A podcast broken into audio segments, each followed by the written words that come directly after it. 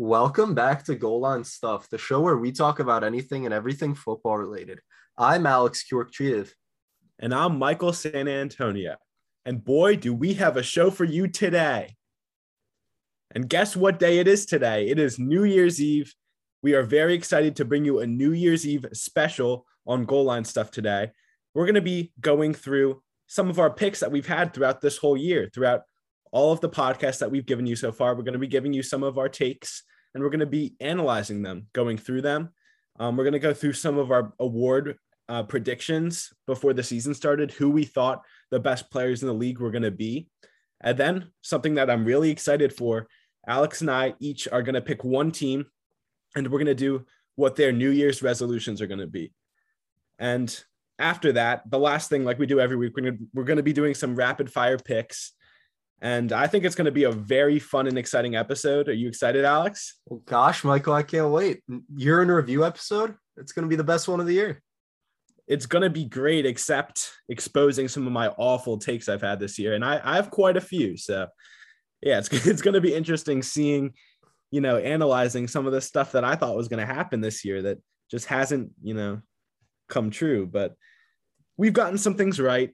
And it's important to, you know, look at some of the things you got wrong and try to analyze why. So um, let's do some of that. Um, I think the first thing we should do is go before the season started. Both of us made some um, award predictions and some Super Bowl predictions. Uh, do you want to start with your uh, predictions, Alex, for that? Yeah, I'll go ahead and do my Super Bowl picks. Uh, I had Buffalo beating the Rams in the Super Bowl, which of all Super Bowl picks that people had before this season, it, it doesn't sound as bad but I'm not a fan of either of those teams right now. Buffalo, I think, still could make a Super Bowl run, and the Rams are also a very good team. But I think the Packers, this is their year that they're actually going to win the NFC Championship and make the Super Bowl, and I think they're going to win it all. With the Rams, you can. It's it's really easy to see the logic behind them. They have this incredible roster with tons of talent that they've done nothing but add to. They signed Odell and Von Miller midseason, and add that to guys like Jalen Ramsey and Aaron Donald and the emergence of Cooper Kupp with Matt Stafford as their quarterback instead of Jared Goff, they're definitely poised for a deep playoff run. It's just that at this point, I don't see it being a Super Bowl trip. With Buffalo, their defense has suffered as of late. They can't stop the run whatsoever, and their offense hasn't looked like they can really make up for it. I think they'll still probably win a wild card game, but I don't know that they'll win a divisional game. So I I don't know. In the AFC, I'd say my Super Bowl pick right now would have to be. Ugh, I hate to say it, but Kansas City. Yeah. I hate to say that, but I have the Packers beating the Chiefs. If you ask me today. That's a that's a fair take. A lot of people thought that that's what the Super Bowl was going to be last year, uh, but Brady had to come and spoil that, you know, for Rodgers. But yeah, I mean, I I disagree with you there about Rodgers and the Packers. I don't think they're making the Super Bowl even. I know that's bold. I'm sorry. That's just my opinion.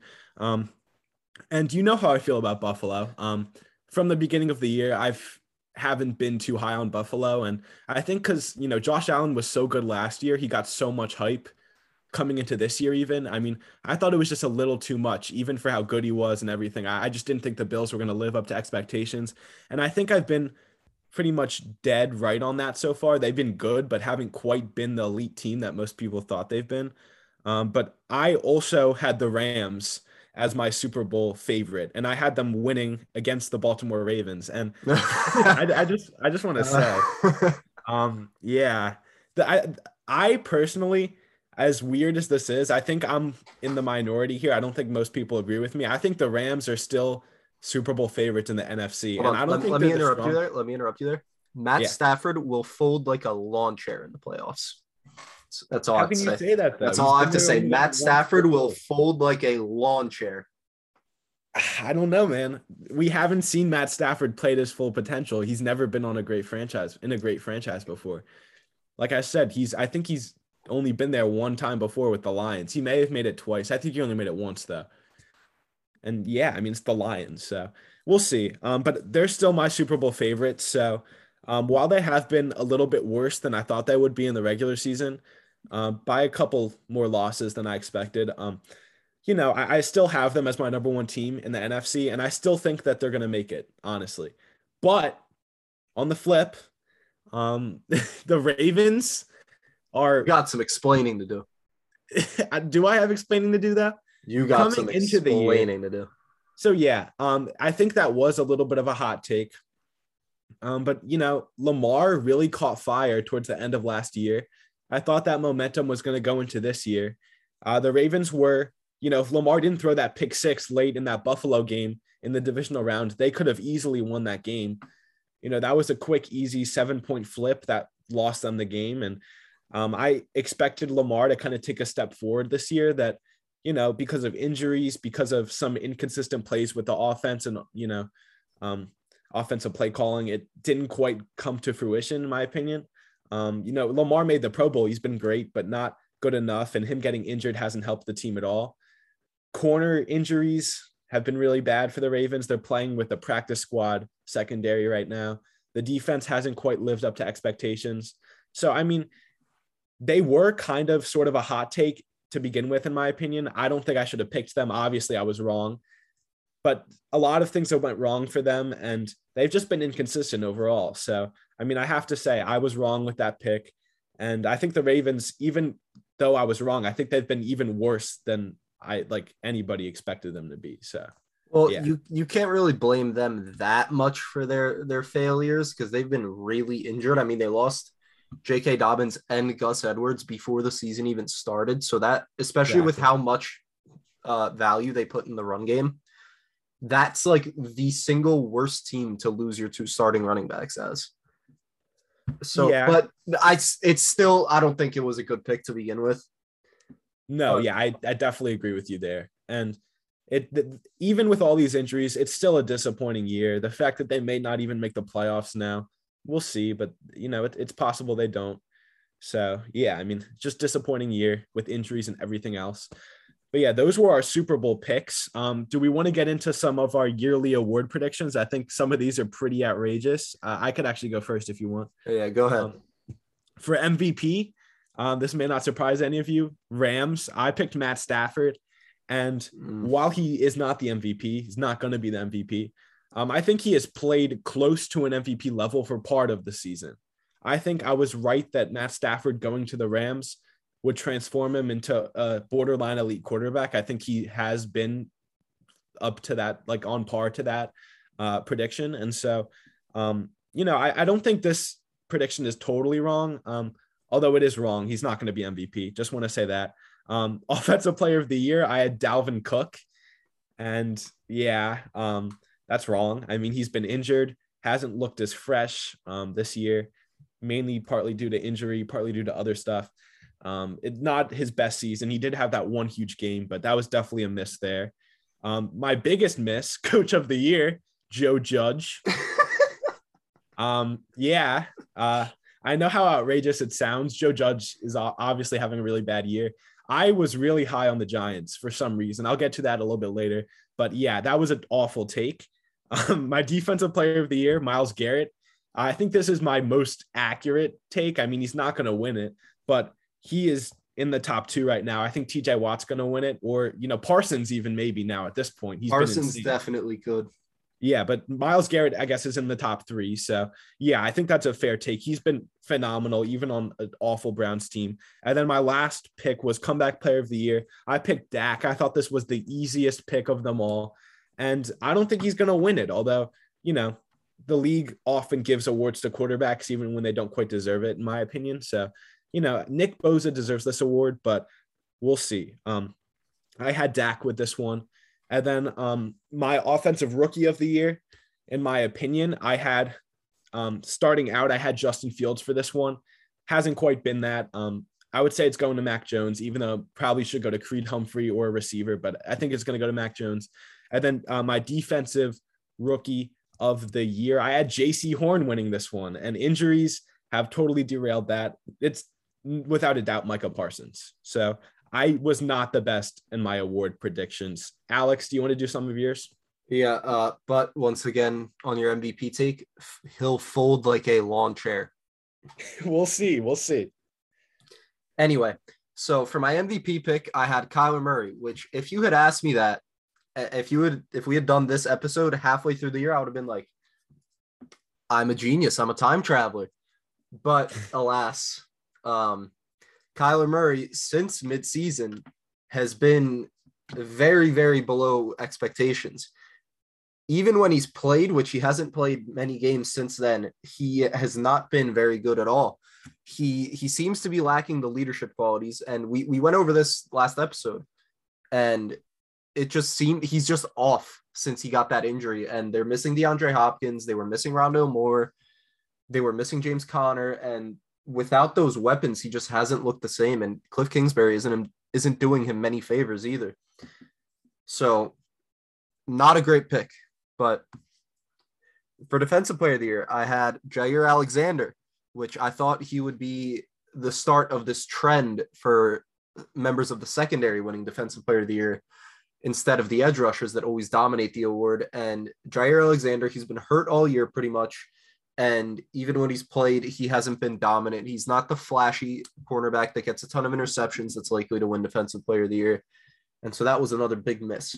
Offensive player of the year, another miss. I had Justin Herbert because of the new coaching staff and his his newfound not really newfound weapons. Mike Williams did turn out to be good for a few games and then just kind of fell off to back where he was. His offensive line was vastly improved, which was that and the coaching were my big reasons for picking Justin Herbert, but he's been too inconsistent to win it. Offensive he's rookie, been good though. He's been good. That's not a bad pick, honestly. Offensive rookie of the year, I had Trevor Lawrence because of lack of other options, and it turns out Trevor Lawrence was completely hampered by Urban Meyer, which can't really blame him for that, but still not enough to win the offensive rookie of the year. To be honest, I don't really know who's going to win it. I don't know that Mac Jones has shown enough to run away with it. I don't think Ja'Marr Chase has shown enough to run away with it. Creed Humphrey won't win because he's a lineman.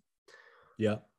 So I don't really know where that's going to go. Defensive rookie when it comes year, down when it comes down to it, it should be it's either going to be Mac Jones or I think Waddle or Chase.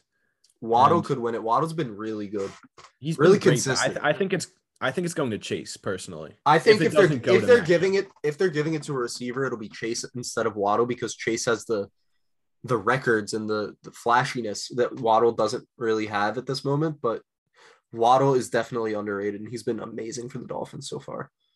Yep. Speaking of the Dolphins, defensive rookie of the year, I had Jaelan Phillips, which was a huge miss. Ooh. I went with the uh the edge rusher theme because I, I wasn't ready to go full on secondary. And with the uh with Jaelan Phillips, he has not made much of an impact at all. So I think that well not I think Micah Parsons, that's his award this year. It is. That's He's the been- only sure one. He's been that I know. incredible. Um comeback player of the year. I had Nick Bosa. Spot on. Spot on. I, I would like to give myself credit for that one because I just didn't see it with Dak. I didn't think Dallas would be as good as they are. And coincidentally enough, Dak still hasn't been amazing for them. And they've been that great of a team. But I thought Nick Bosa would stand out more. And I was really big on the Niners preseason, as we'll hear later on in this episode. But Nick Bosa has been awesome this year. He has what 15 and a half, 16 sacks. And Yeah. he's he's been the same dominant Nick Bosa he was in his rookie year. Coach of the year. Another team I was big on was the Chargers. Um, which no, it's it's not a good pick still. it's not a good pick. They just haven't been consistent enough. They, like they've been all right, and Brandon Staley has done a pretty good job, but they just haven't been consistent. You see him leaning a lot into analytics and going for it on fourth down a lot, especially in that Chiefs game. But it just hasn't been enough from Brandon Staley and the Chargers for him to win that award. Yeah. So those are our yearly award predictions. Um, a lot of them weren't great, but you know, to be fair, there were a lot of injuries. Some things just went wrong. Some of our picks were just bad. Um, some of them were all right, but I think we could have both done better. And I think next year we'll aim to do a little bit better in that category. But I think there were some unfortunate events that went down that made some of our picks a little bit worse than they should be. No, know mine what were I'm saying? just mine were just stupid for the most part. some of them, but Mine were just dumb. Um, the next thing we're going to be talking about is our beginning of the year disappointing teams and surprising teams. We each picked two or one, did one uh, surprising team and one disappointing team. And this is even worse than my picks. I, I can start. Um, I'll do my Um, disappointing team first. um, You're, for you're my you're disappointing getting that team- surprising one. You're, you're putting that one off, huh? I'm, I don't want to talk about either of these. Oh, okay. For for my disappointing team, I had the Cincinnati Bengals, and yeah, as you could probably see by their record, they are not disappointing at all right now. They're leading their The division. division leading Cincinnati Bengals. Yes, and if if you've been watching football, which I assume if you're listening to this, you probably do watch football and care about football, you would know that Joe Burrow just had a, an a historic performance against that Ravens team and secondary. Tee Higgins So- too. Tee Higgins too. Not quite historic. Joe Burrow was the historic one. That wasn't historic. Yes, 500 yards. That's not. That's nothing insane. Like it's it's, it's amazing, but that's not unheard of. It's not unheard of, but that's a historic performance. He's what fourth or fifth all time in passing yards in a single game. With that must- high of a passer rating, that's pretty I must good. have missed that. It's historic, yeah. So I mean, but yeah. Anyway, um, the reasoning for this was, you know, looking at that Bengals defense. First off, at the beginning of the year, you can't blame me. This Bengals defense is just totally like, I mean, looking at it on paper, there wasn't much to be excited about. But a lot of veterans who are just so-so have really taken it upon themselves to, you know, play way above expectations. Guys like, you know, Larry Ogunjobi having a career year. Trey Hendrickson, they get him in free agency, and he right now is tied for the NFL record for most consecutive games with a sack. I believe it's 11, which is Really? ridiculous. That's the NFL record. If he gets a sack next game, he breaks it. Guys like even Eli Apple, Vonn Bell, Jessie Bates has obviously always been amazing, but he he's still having a good year. DJ Reader has been great as a D tackle this year. So that defense has really stepped up. And then, you know, so that's one thing. I was really skeptical about their defense. And then looking at their offense, I hated their offensive line. I thought Jackson Carman was an awful pick, and I really didn't like that they took Ja'Marr Chase over an offensive lineman. But their offensive line has been pretty good. And then Chase has been has transformed that offense. Joe Burrow has looked fantastic. Mixon's healthy. Tee Higgins is a six four god at receiver. I mean, I was I was wrong about this team. I really was. I did not think any of this would come together like it did. I had them at four and thirteen record prediction at the beginning of the season. So yeah, I was very wrong about this. And I still think Joe Burrow is a little overrated. I think he's been a li- very inconsistent. He's forced too many passes he shouldn't. But when he's on, he's on. And he has a bright future in front of him, especially if these weapons stay and if this team could stay intact like it is right now. So completely wrong about the Cincinnati Bengals. Um, Alex, do you want to go over your disappointing team? Yeah, um, the one I picked, it's not as much of a hot take as Michael's Cincinnati Bengals, but I said that Washington would disappoint this year, and to me, they certainly have. Their record isn't all that bad; they're six and nine, but they just they've been really, really, really disappointing these last couple of weeks. They just come out there and look like they don't want to play football. You see their week 16, they got trounced by Dallas 56 to 14, and that last touchdown was garbage time, too. So in reality, it was like 56 to 7. So with Washington, I saw that they have the talent on their roster, but to me, they just lack the quarterback position. They just don't have anyone that I would trust there throwing the ball to guys like Terry McLaurin and Antonio Gibson. We've talked about it this this year before. I had I talked in depth about how I think Washington is a quarterback away from being a very competitive team. And I think ultimately this season they showed that. So I'm going to give myself a win on that prediction. Yeah, I definitely think that's a win. Definitely much more of a win than my Bengals prediction. Washington has not looked great, especially as of recent. That Cowboys game was ugly. It was very ugly. Yeah, um, let's get into some of the teams that we thought were going to be surprising this year. Some teams that you know maybe dark horse to make the playoffs or even go further and win the Super Bowl potentially. Um, this one's rough.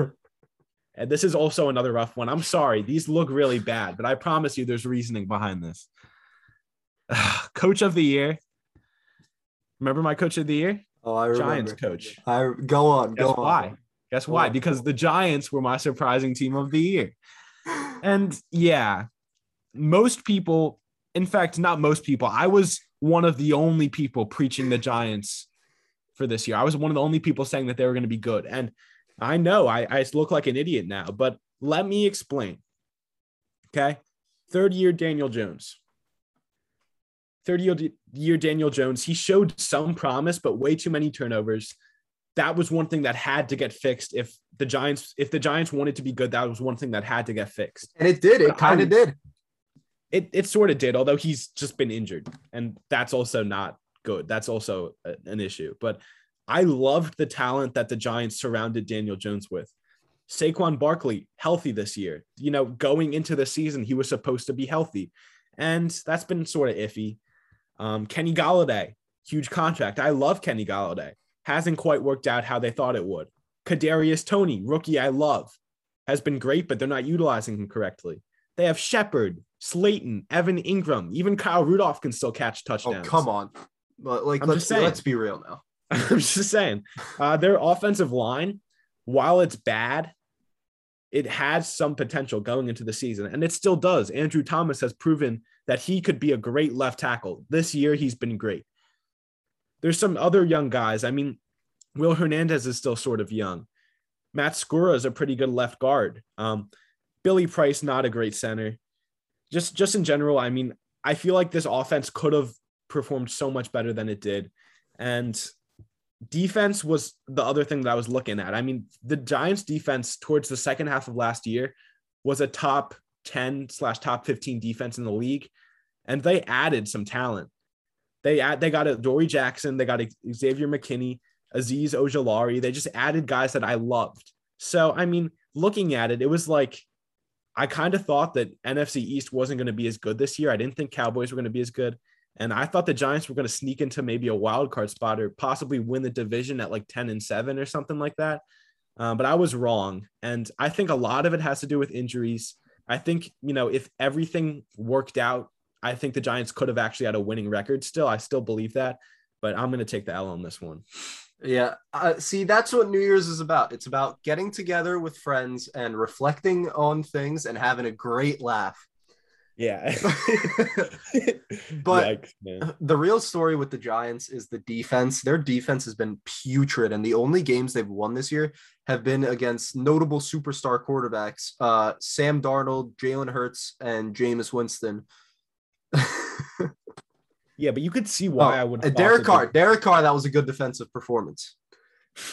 But no, I, I, I do see the rationale. I yeah. Joe, all yeah. jokes aside, I do see the rationale. Yeah. Their defense should probably have been a lot better than they really were. And I could see that you believed in Daniel Jones to improve along with the weapons that he had. And I could I could see how they became a really good team. It's just it's the Giants. Come on now. I know it's the Giants. It was just a very bold take, and I thought I was going to be the only one who was right about it, but I was the only one who was wrong. So and thankfully, I'm an Eagles fan. I'm happy about it, but I'm also sad that I was. You so mean the same wrong. the same Giants that beat us three weeks ago? Okay, let's let's not talk about that. Go to your take. Let's not talk about it. so my surprising team before the season, I, as I alluded to before, is the 49ers. Now, I was really, really high on the 49ers all offseason. I was all in on Trey Lance. I was all in on Kyle Shanahan's ability to coach up Trey Lance in the 49ers run game. And I mean, they haven't disappointed necessarily, but they also haven't really gone above expectations. They're eight and seven. They just lost the Titans on Thursday night. And the real thing about the Niners, just like the Giants, is that the defense has been lackluster. The their entire secondary has been hurt all year, leading them to start guys like Ambry Thomas or Josh Norman is playing for them. And so with guys like that starting in your secondary, there's just no way to be a excellent football team. They're still going to win games because of their excellent offense, including guys like Deebo Samuel and Eli Mitchell have been amazing through the air and on the ground this year. And Jimmy Garoppolo has been he, he's had a pretty good year. I can't lie.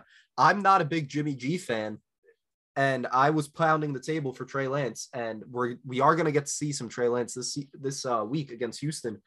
But Jimmy Garoppolo has had a very good year by all accounts, and I think that we could still see the Niners sneak into the playoffs. In fact, I think the Niners are actually guaranteed the second wild card spot, judging by their schedule. And so we're going to see a divisional matchup of the Niners versus the Rams if the season were to end today. And the Niners typically have the Rams number. So I think that could end really well for the Niners. But once you get past that game, I don't think they're going to get much further. Uh, you know, I disagree with that. They're not beating the Rams. Um, but I, I, I disagree with you. I think the Niners, I mean, I think they've been disappointing this year. And I, I don't I, I don't know. I mean, I, I didn't think your take was right in the beginning. I thought that division was too strong uh, for the Niners to be a surprisingly good team. You know what I'm saying? Well, I'm Seattle, surprised they. I'm surprised Seattle they made the playoffs. didn't turn out to be good.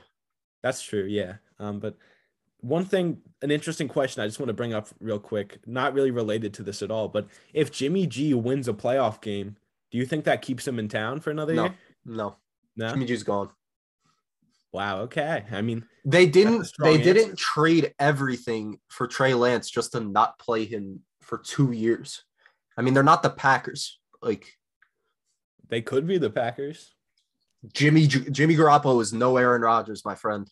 What if Jimmy G leads them to the AFC champ or NFC championship game? I don't think there's anything that Jimmy Garoppolo could do to make them start him again next year.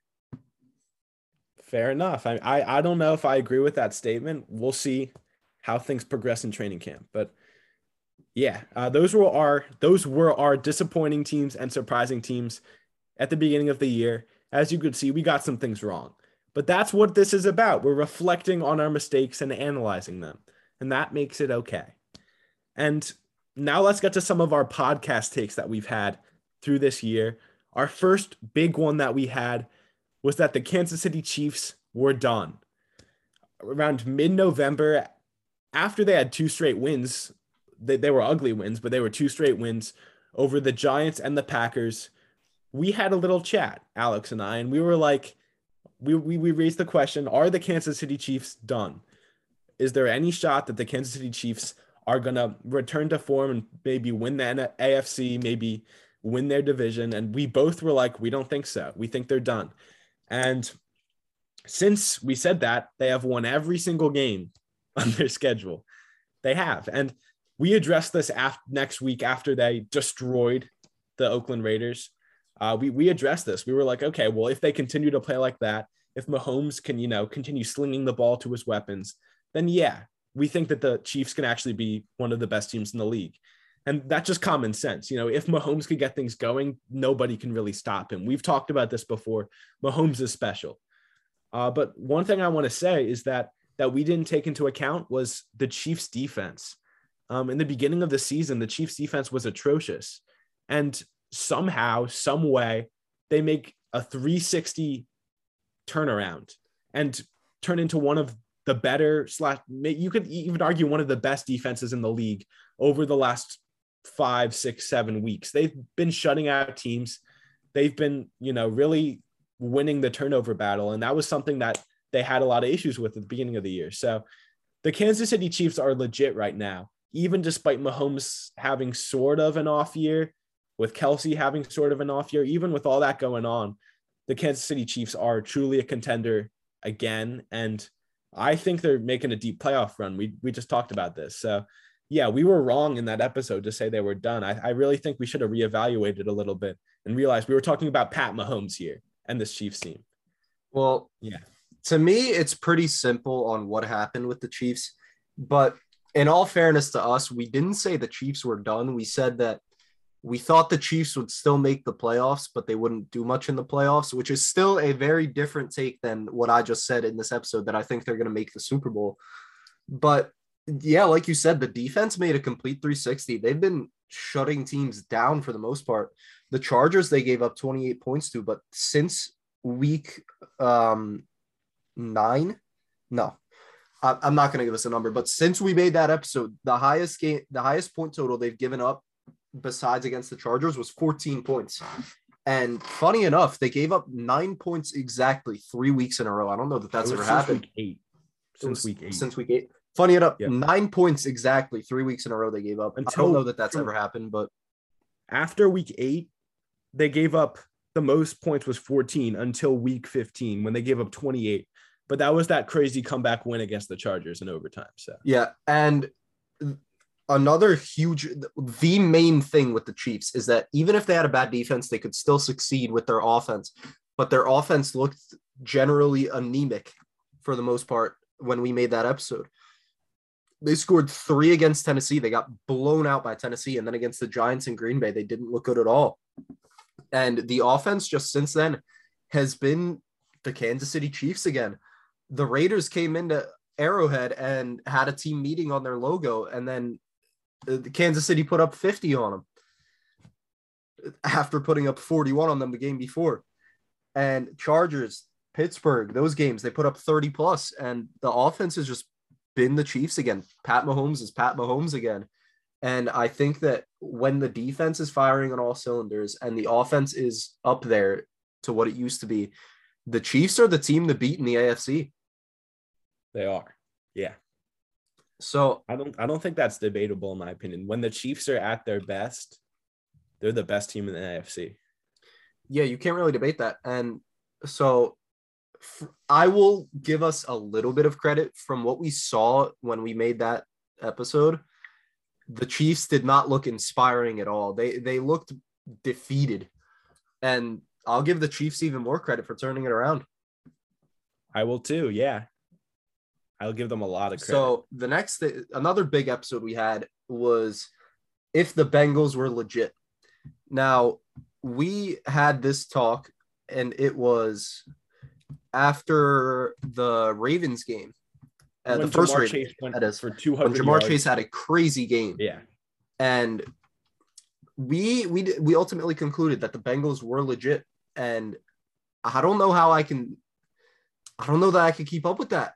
The Bengals are division leading. We went over that with your with your take about them preseason, but I still don't know that I have the confidence in the Bengals. They're just so inconsistent that I don't know that I can call them legit. I think they have the potential to make an AFC championship game run, or they also have the potential to lose in the wild card game. So I just I can't give a consistent answer on this one. I just would like to say um, this year has every team has been super inconsistent. There has been no standout team. And you could say, oh, the Green Bay Packers, but the Green Bay Packers being the best team in the league right now, if you compare that to every other year, they would be one of the worst, best teams in the league over the last decade. That's just what it comes down to. They're, you know, pretty much every year, if you look back, there's been one or two teams that have just stood out record wise, play wise, consistency wise for the most part, who have dominated. And this year, that, you know, that has not been the case. Most teams are hovering around, you know, the middle amount of wins. Most teams are putting up a great game and then a bad game. So I think it's harder this year than any other year to decide if a team's legit or not. But from what I've seen, they're leading their division. Uh, they're definitely making the playoffs. Um, I think the Bengals are legit, and I don't, I don't think they're making it far in the playoffs. But I'm saying long term, I think the Bengals are legit, and yeah, I mean that, that's just my take on that. Um, See, the problem with the Bengals with me is you'll see them blow out a team like the Ravens, who was on a really hot streak at the time. And then right after we made that that episode, funny enough, they lost to the Jets. And yeah, so that's the problem with them to be. They they'll go and just play like the best team you've ever seen. And then the, the next week they'll go and get blown out by some really, really underwhelming team. You saw it against the Chargers. They they blew out Pittsburgh the week before, and then they went down by three scores in the beginning of the Chargers game, and ultimately lost by another three scores. So I just they're too inconsistent for me. I get that, but you also have to understand young quarterback, young receivers, new and young offensive line, and then a defense that is still figuring itself out. So, I- you know, I think that inconsistencies, a lot of it's coming from inexperience. I think with more experience, with correct, some good and correct draft picks in the future, I think the Bengals are sure to be legit. And I think they are legit for the future. I as agree long with Joe you. Burrow and Chase and, you know, all these weapons, you know, Jessie Bates on defense, I think they'll be legit as long as they keep that core of young star players on their team I agree. but with yeah, you. um, I, I do get what you're saying. And you know, there's an interesting matchup this week. We we just talked about the Chiefs and Bengals, and I know we're gonna do some rapid fire picks later, but let's just get it over with now. Who do you think's gonna win this one, Alex? Chiefs versus Bengals. Yeah. Uh, okay, well, I just found out that that's the game this week, but off the top of my head, I s- still I mm, you know what? Hot take, Bengals. I think this is one of the blow up weeks again. They're going to go back to back blow up weeks, and people are going to be Wow. talking a lot about the Bengals this week. Wow. I disagree with that one. I got 41 points for the Chiefs. I got 28 for the Bengals. I think the Bengals are going to start off hot. Chiefs are going to blow them out of the water come fourth quarter. That's just my opinion. We'll see. These are two very, very good teams at their best. And, you know, we just talked a lot about both of these teams. So there are obviously important teams this year. This is going to be one of the best games, I think, of the year if things turn out how they should. So it's an exciting one. Okay. Um, another thing that we talked about in our episodes or in our podcasts um, this year was we did our top 10 teams lists. This was, I believe, around week 10, week 11. We did our top 10 teams lists. And there were two teams in the same division, the Bills and the Patriots, where Alex and I almost flip flopped in placement. I had the Patriots, which was sort of a hot take at this time. Actually, it wasn't week 10, it was a little bit earlier because I remember the Patriots, I had the Patriots at number four, and that was a little bit of a hot take then. It was And Alex. it actually was right after week 10. Oh, okay. So yeah, week 10, but still, that was a little bit of a hot take then. And so I had the uh, Patriots at four and the Bills at eight, and you had the Bills at five and the Patriots at eight. And so we we basically flip flop these teams, and we had a lot of arguments about it. We both just disagreed with each other, um, and I think we should debate now about who's right and who's wrong. If our original takes were right six seven weeks ago when we uh, originally predicted this, and I'll start out first by saying um, I have had full faith in my prediction until these last two weeks. And the reason why is because of Mac Jones. I think Mac Jones is maybe the most overrated quarterback in the league this season. And it really comes down to, you know, he's had the easiest time sitting in this easy system. Bill Belichick's giving him an, a really easy job. He's just dumping off the ball to different playmakers. And he, he really hasn't had to extend the ball downfield that much this year. I mean, we even saw in that Buffalo game, they didn't pass at all because Bill Belichick didn't trust him. They just stuck to the run because that's what works. The passing game isn't what excels that Patriots offense. They And couldn't pass that game.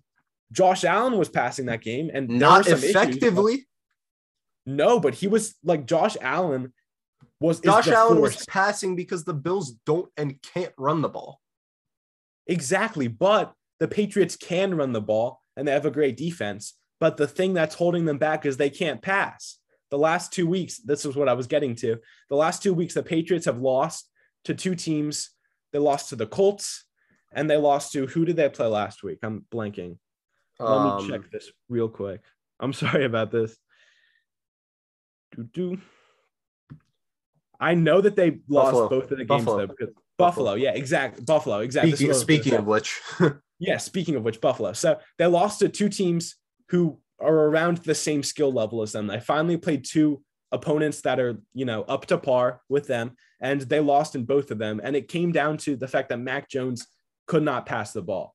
Once the Patriots defense let the Colts and the Bills lead, they let them in front. They didn't defend as well as they normally do because they're not, you know, they're playing much better offensive offenses. Mac Jones couldn't do anything to get the Patriots back into the game because he's not that guy.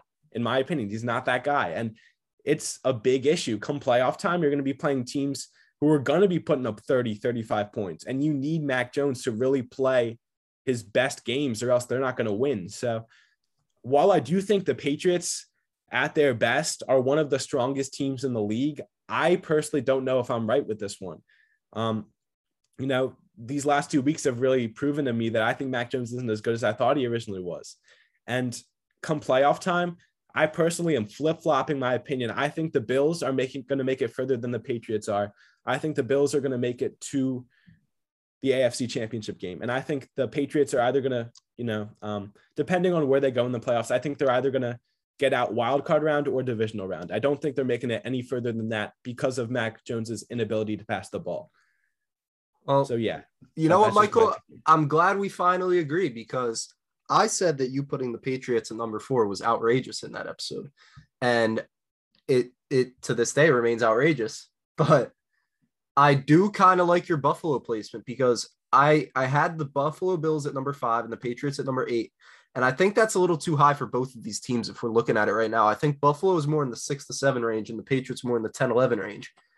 But we definitely have seen the Patriots' weaknesses exposed and they really just can't pass the ball with the with the best of the teams. And to me, the big issue with the Patriots at that time was that I hadn't really seen them dominate. Like they were playing well, but they didn't stand out to me as a top five team. Let me interject. No, you're wrong. They they were dominating, and it the issue is Mac Jones, but that defense, when it's on, it's the best defense in the league. I'm just saying that it is. They they were so good this year, especially against bad opponents, but still they just completely have dominated on the defensive side of the ball. And with inferior, with not inferior, I don't know why I was yes inferior. With, no, no, no. With they've with dominated so inferior good, competition. With not so good running backs, they've been able to dominate the run game. Completely. Oh, stop it. Damien Harris is extremely talented, and so is Rhamondre Stevenson. That is not a fair statement to say that they're not a, they're not good. Neither of them are top 25 running backs in the league right now. Oh, stop it. I mean, Damien Harris, borderline. Rhamondre, no way. No way. No way Damien who... Harris is outside the top 25. Mm-hmm. I don't know. I mean, I would have to make a list. Maybe he would be on mine. I may be exaggerating a little bit, but he's not a top 15 running back. Do you think he's a top 15 running back? Top 15. I would, again, just like you, I would have to make a list, but I think he could be there. Nah. Like man, on the low nah. end of that. I don't think Damien Harris is anything special. I don't think Rhamondre is anything special. I think Belichick knows how to coach a team. And if everything goes right with Belichick's coaching, I think that they still, you could argue, are one of the best teams in the league. And, you know, that's what comes down to. If, if he could get Mac Jones together, if he could, you know, give him a really easy assignment and just let them run and let the defense work and operate, I think that the Patriots may actually go further than I said originally. But just Mac Jones is just so bad. That that's my take. But I think it's it's silly to say the Patriots weren't dominating at all. I'm sorry I interrupted you. Please continue. Yeah, no, I that was wrong of me to say they weren't dominating. They weren't beating the good teams. They they did dominate inferior teams like the Browns and the Panthers and the Jets, but I just didn't see enough out of them to call them a top five against good competition. And I I just don't think that Mac Jones has enough at this current moment to win playoff games. They might mm-hmm. win one in the rough weather if they play someone like Buffalo. Buffalo is not an ideal matchup, or New England is not an ideal matchup for Buffalo because Buffalo can't stop the run, and New England is a excellent running team. So if they get the right matchup in the playoffs, they might be able to sneak a playoff win in, but I don't think they'll do much more than that. Agreed there. And like you said, I mean, it's not an ideal matchup, but if Josh Allen gets going, I don't think there's any way Mac Jones keeps up. So they're yeah, definitely going to need which, to rely on that run game and defense stopping their opponent. That's exactly what we saw this past week. They just could not contain Josh Allen. Josh but, Allen was the best player on the field, and nobody could stop him, and they couldn't do anything about it. So exactly, yeah. Um, I, I, think we're in agreement there in, now, at least. Yeah, in spirit of it being New Year's Eve, we're going to go over a couple teams' New Year's resolutions. Some teams that may have disappointed this past year and are definitely in need of some uh, retooling or rebuilding. So I'm going to go ahead and start with the Cleveland Browns. Uh, the Cleveland Browns, after making a deep playoff run last year, really did not do as well as everybody expected this year. They're seven and eight right now, and Baker Mayfield has not looked like the answer at all. And their defenses look pretty putrid too. So to start, since I'm going to go in chronological order, I'm going to start with free agency. And to me, with free agency, they don't really have a lot of huge needs. They definitely do need some interior defensive line help. So I'm going to have them signing Linval Joseph from the Chargers. But outside of that, I don't really think there's that much they could do. They could look to sign a deep threat receiver to to maybe be an upgrade over Donovan Peoples Jones, maybe like a Will Fuller they could look to get, maybe on the cheap after his down year. But outside of that, I'm not sure there's a lot they could do in free agency. So here's where the uh, the scenario gets a little ridiculous. I'm gonna have Cleveland trading Baker Mayfield to Washington, and in return, Washington is going to give them a second round pick and a fourth round pick. And I think that's decent value because Baker Mayfield, he's still a former first overall pick. He still has shown that he has the talent to take them deep into the playoffs and he can dominate games. But this past season, he just hasn't looked like himself. He has been injured and he did have COVID. But I just, I don't think he's the answer for them. And Washington, as I've said many times on this podcast before, is in need of a quarterback, a steady quarterback. And I think Baker Mayfield could definitely benefit a lot from being in Washington. They have a great pass catching running back in Antonio Gibson. They have an unbelievable receiver in Terry McLaurin. So I think Baker could be in some great uh, positions there in Washington to succeed. And I think Cleveland would do well moving away from him. Now, to replace Baker Mayfield, I have them trading for Jimmy Garoppolo from the Niners. And I think that'll take a second and a third. So and that allows Trey Lance to step up in San Francisco, like I believe is bound to happen no matter where Jimmy G goes. But in this case, Jimmy Garoppolo goes to Cleveland, where I think that's the perfect scenario for him.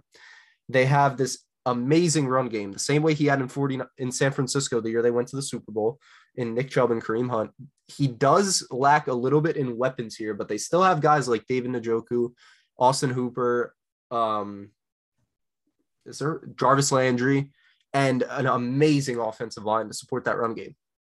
So to supplant that lack of weapons that he has with the the Cleveland Browns first pick, number 14th overall as it stands, I'm to have them getting Ohio State receiver Garrett Wilson in the first round. And I think that really gives them the number one weapon that they've been lacking. Garrett Wilson is a very large frame and makes these um, unbelievable athletic grabs, and he still can run routes exceptionally well.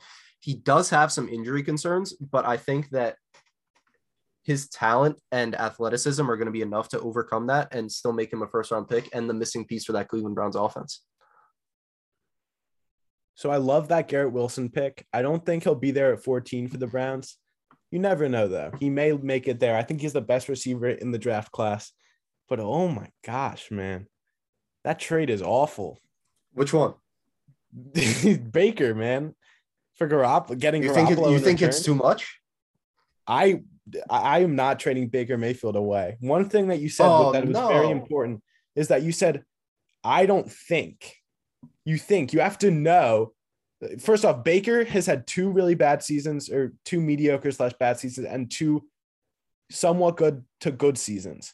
And at this point, you can't really dictate if he's the answer or not. I think they just have to roll with him one more year and see when, when everyone's healthy, when everything's working and operating correctly, and just see if he can do anything in his fifth year.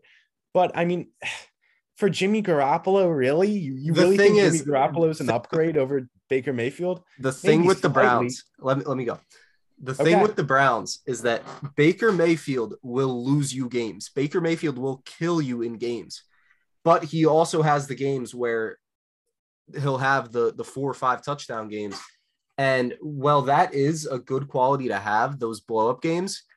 I just don't think that you can get away with the inconsistency that Baker Mayfield brings. With Jimmy G, he won't necessarily win you any games. He might every once in a while, but Jimmy G also will not kill you in games for the most part with three, four turnover games like we see Baker Mayfield having. I think Jimmy G brings that consistency that the Browns need because that roster is so talented. And for them to be going seven and eight because of this poor quarterback play is just ridiculous. I think Jimmy G is the beacon of consistency that they need. No, I, I just disagree with you there. I think the Browns' faults are more than just Baker. The offense is just really one dimensional right now. And the defense just is playing, not playing up to expectations, in my opinion. And then when you look at it, Jimmy G is so injury prone. He's 30. He's way older than Baker. You know what you're getting out of him. There's not really any more potential with Jimmy G. He's not going to blossom into anything new. He's not going to transform that offense. I really think the offense needs better weapons. It needs better play calling. And yeah, it's going to need a healthy quarterback. And Jimmy G's no more healthy than Baker Mayfield will be. I mean, there's injury concerns this year. There's been injury concerns ever since he got to San Francisco. It's just a bad, it's just a bad deal in my opinion. But you know, I do like some of the other moves you made. I, I just think that's ridiculous. They're not getting rid of Baker Mayfield. Although, I don't know, maybe it would benefit them if Jimmy G could stay healthy, but I, I just personally don't like it. I don't know. It's my opinion. Um, but um, I'm going to be doing a team in the same division as you for my New Year's resolution. And I'm doing the Pittsburgh Steelers. The Pittsburgh Steelers have been not good this year. And, you know, there's a couple reasons why. But the number one reason is because, in my opinion, is because Ben Roethlisberger is not an adequate starter anymore. He's even admitted this year that this is his last year, pretty likely. I mean, this is his last year that he's going to be playing football, and it makes sense. He looks awful out there on the field, even with pretty good weapons, not a good line, but still pretty great weapons. He hasn't been able to make things happen. The defense has kept them in some games that they really shouldn't have been in and a lot of their wins have been pretty ugly. So the 7 7 and 1 Pittsburgh Steelers are looking to make many changes and New Year's resolutions for next year. And number one is quarterback. I think, as you know, if I'm a, the GM of the Pittsburgh Steelers, I think personally I'm going after Russell Wilson or, you know, depending on legal situations, Deshaun Watson. Big splash. If you could get one of these two quarterbacks, this could totally transform your offense and bring the Pittsburgh Steelers back into relevancy. Dare I say, bring them back to being the best team in their division. I know, crazy, but still, one of these quarterbacks would be huge. Now, that's pretty unrealistic. So, some other options, I think drafting a quarterback actually wouldn't be that bad. Um, there's not that many great quarterbacks in this draft. One guy who I think is the best quarterback in this draft is Matt Corral. I don't think he'll be there for that Steelers pick. So, you know, um, two rookies that they could look at getting Kenny Pickett, um, Pitt quarterback, bring him to Pittsburgh. He's not great, in my opinion, but he could be the answer at quarterback potentially. Another guy who they could get a little bit later, Malik Willis. Don't love him either, but still another option. Or you could look to, you know, trade for a veteran, looking free agency for somebody. But I really think Russell Wilson is the move there at quarterback for the Steelers. And then some things really big things that they need to do is improve that O line. Um, there's a lot of good centers and guards that are going to be in free agency. Brandon Scherff going to be a free agent. I think signing him would be huge.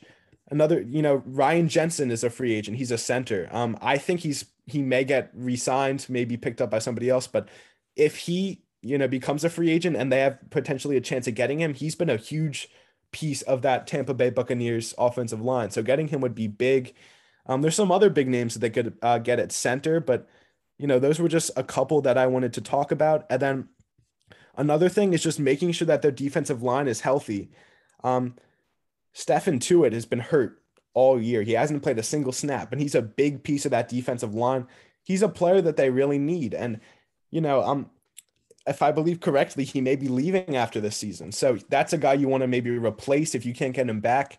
Maybe look for some um, defensive end, def- defensive tackles in the draft. I know they have a strong line, but still, you want to make sure it maintains strong. And so, you know, these are just some of the suggestions I have for the Steelers. But I think Russell Wilson and maybe getting a guy like Brandon Scherff would completely, completely transform that team and that offense, especially when you have guys like Diontae Johnson, Najee Harris, who are superstars.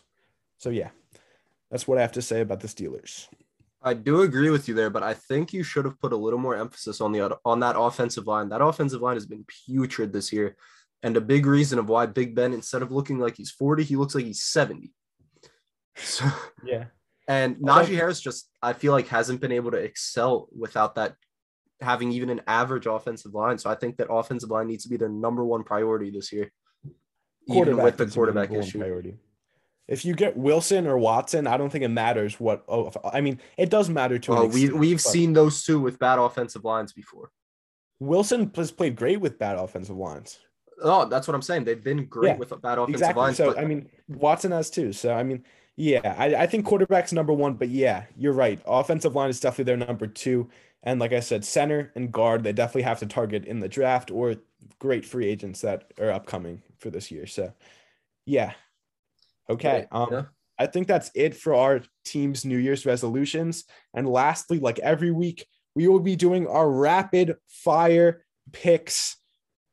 I'm so excited for this week. I know it's going to be great.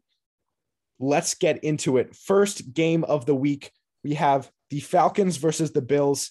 And I'm gonna pick. No, I'm just kidding. Um, I'm picking the the, the uh, Buffalo Bills in this one. I would have yelled. I would have Yeah, yelled. I know. I, I was trying to make a joke, but yeah, there's there's no way the Bills don't win this one. I got the Bills pretty comfortably winning this game.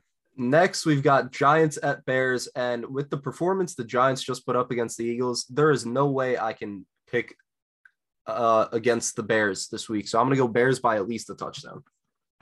Okay. Uh, Chiefs Bengals. We already said our predictions on that. I think the Chiefs are going to win. Alex with a hot take said the Bengals are going to win. That's going to be exciting. We'll see. Definitely going to be a high scoring game. And yeah, excited for that one. Next, we have Dolphins at Titans, and you know what? I'm gonna go with another hot take. I think the Dolphins are gonna win this one. I think the Dolphins are gonna stay hot, and I'm I just keep picking against the Titans, and it keeps ending up biting me. But I'm gonna keep doing it, so I'm gonna go Dolphins by a field goal. Wow.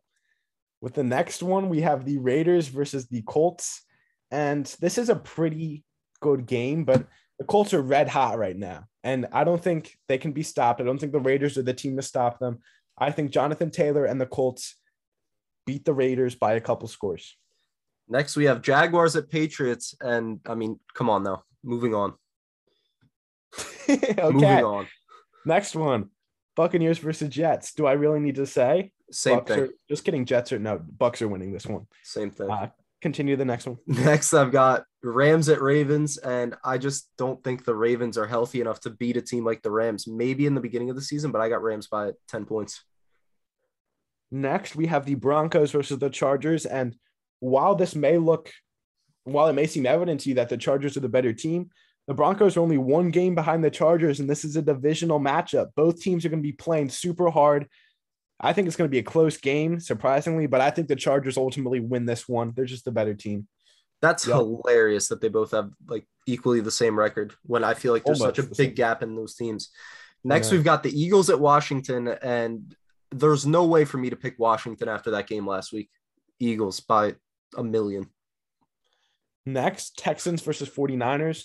And I'm not high on the 49ers, but there's no way that the Texans beat them. I know the Texans have been surprising recently with Davis Mills, but I just can't see the, the 49ers lose this one. I think Trey Lance is going to have a good game. Next, we have Cardinals at Cowboys, which is a huge matchup this week. And last year, we saw the Cardinals beat the Cowboys in Jerry World. And so this week, I think that Dallas is actually going to get their revenge on Arizona for that game last year. And I think that Dallas is going to win by at least a touchdown. The Cardinals have looked off, and I Dallas has been hot. So Okay, next one we have Panthers versus Saints. Taysom Hill is back, and I have the Saints winning this one by a score. next, we've got two very, very, very bad teams Lions at Seahawks. It's the Lions. I got to go Seahawks. Fair enough. Next, Vikings versus Packers. Another divisional matchup. Last time that they played each other, the Vikings won in a surprising fashion. But I can't pick against the Packers. I have the Packers winning this one by six to 10 points. especially with no Kirk Cousins. Oh, yeah. I, I totally slipped my mind. Yeah, no Kirk Cousins. Actually, run that score up a little bit. I have the, I have the Packers winning by 20 points. Sorry about that. Kellen And- Mond is not a good quarterback. Kellen Mond is starting. Oh, that's going to be exciting. I bet actually is he starting? I, I heard a thing that Sean Mannion might be starting. That's what I heard too. But anyway, with Either of them will both be bad. Anyway, with our last prediction of the year, we have Browns at Steelers on Monday Night Football. Hey, the two teams we did New Year's resolutions for. And I'm going to go with the Steelers. The Browns have looked off, even though they almost beat Green Bay last week. I just, I think the Steelers are going to get it together this week and win. Okay. That wraps up our rapid fire picks. Thank you so much for listening. And thank you so much for being a loyal listener and fan. We really appreciate all the support we've gotten over this year. Uh, starting this podcast has been great for the both of us, and we both love football. As you could tell, we're very passionate about this. So, yeah, thanks so much. Um, you know, I hope everybody listening has a great New Year's Day, and I hope you have a great New Year. Um, this podcast is going to have many, many exciting things looking forward in the future, and we're really excited to share a lot of that with you. So, um, thanks for coming along for the ride, and I hope you enjoyed. Bye bye.